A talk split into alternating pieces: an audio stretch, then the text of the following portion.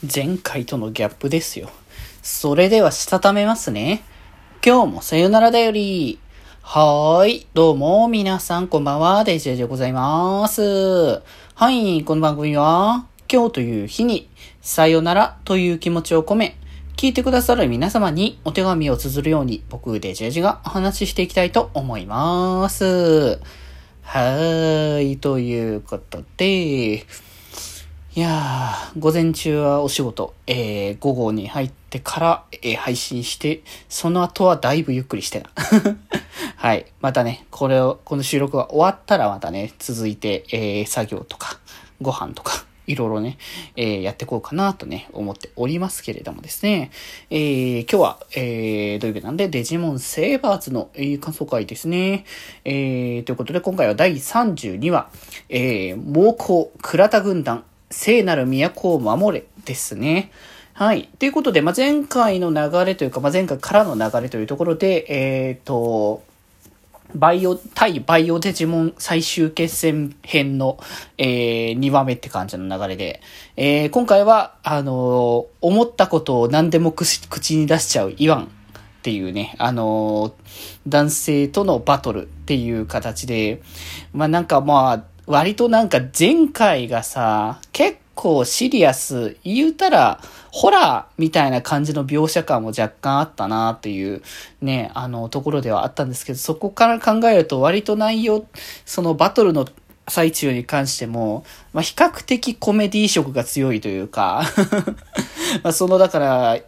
ね、イワンがなぜか吉野にこう好意を寄せるっていう話が急、まあ急じゃないけど何回かちょっと前にあったけど、でも、あの、敵対してるのにかかわらずそういう感じでやってくのかいみたいな感じの流れとかがありつつ、そこに対してラナモンはラナモンで、吉野は絶対渡さないわみたいな感じになってるのも 結構なんかあのー吉野を取り合う二人みたいな感じの流れで、一体全体何をしたいんだいっていう流れがね。いやもう前回のトーマとのね、えー、ナナミとのバトルはなかなかこう、じりじりとなんか来る感じが結構あるし、あの、心がね、どっち行くんだみたいな感じでね、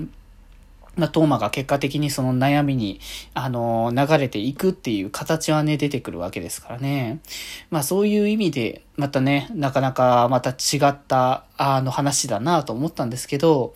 まあでも、こう、イワンとね、あの、ロゼモンが戦っていって、まあ、防戦ってわけではないけども、なお互い拮抗し合いながらだったけど、まあ、そんな中でね、こう、イワンの思いというか、こう、なんでそのデジモン狩りというものをしているのかと言ったら、こう、ビジネスのためだという、ビジネスで、えー、体、それと、それにさらに人、あの、心も全て売り、さばいてしまっているっていうことに対しての、こう、激動のね、流れをね、ちょっと出てきて、まあ、最終的にそのデジモンをこう、もう、躊躇なく殺すっていう様子を見た上で、えー、吉野がね、こう、イワンに対しての怒りをね、こう向けて、えー、倒すことができたんだけど、結果的には、あのー、イワンはイワンでちゃんと理由があって、あのー、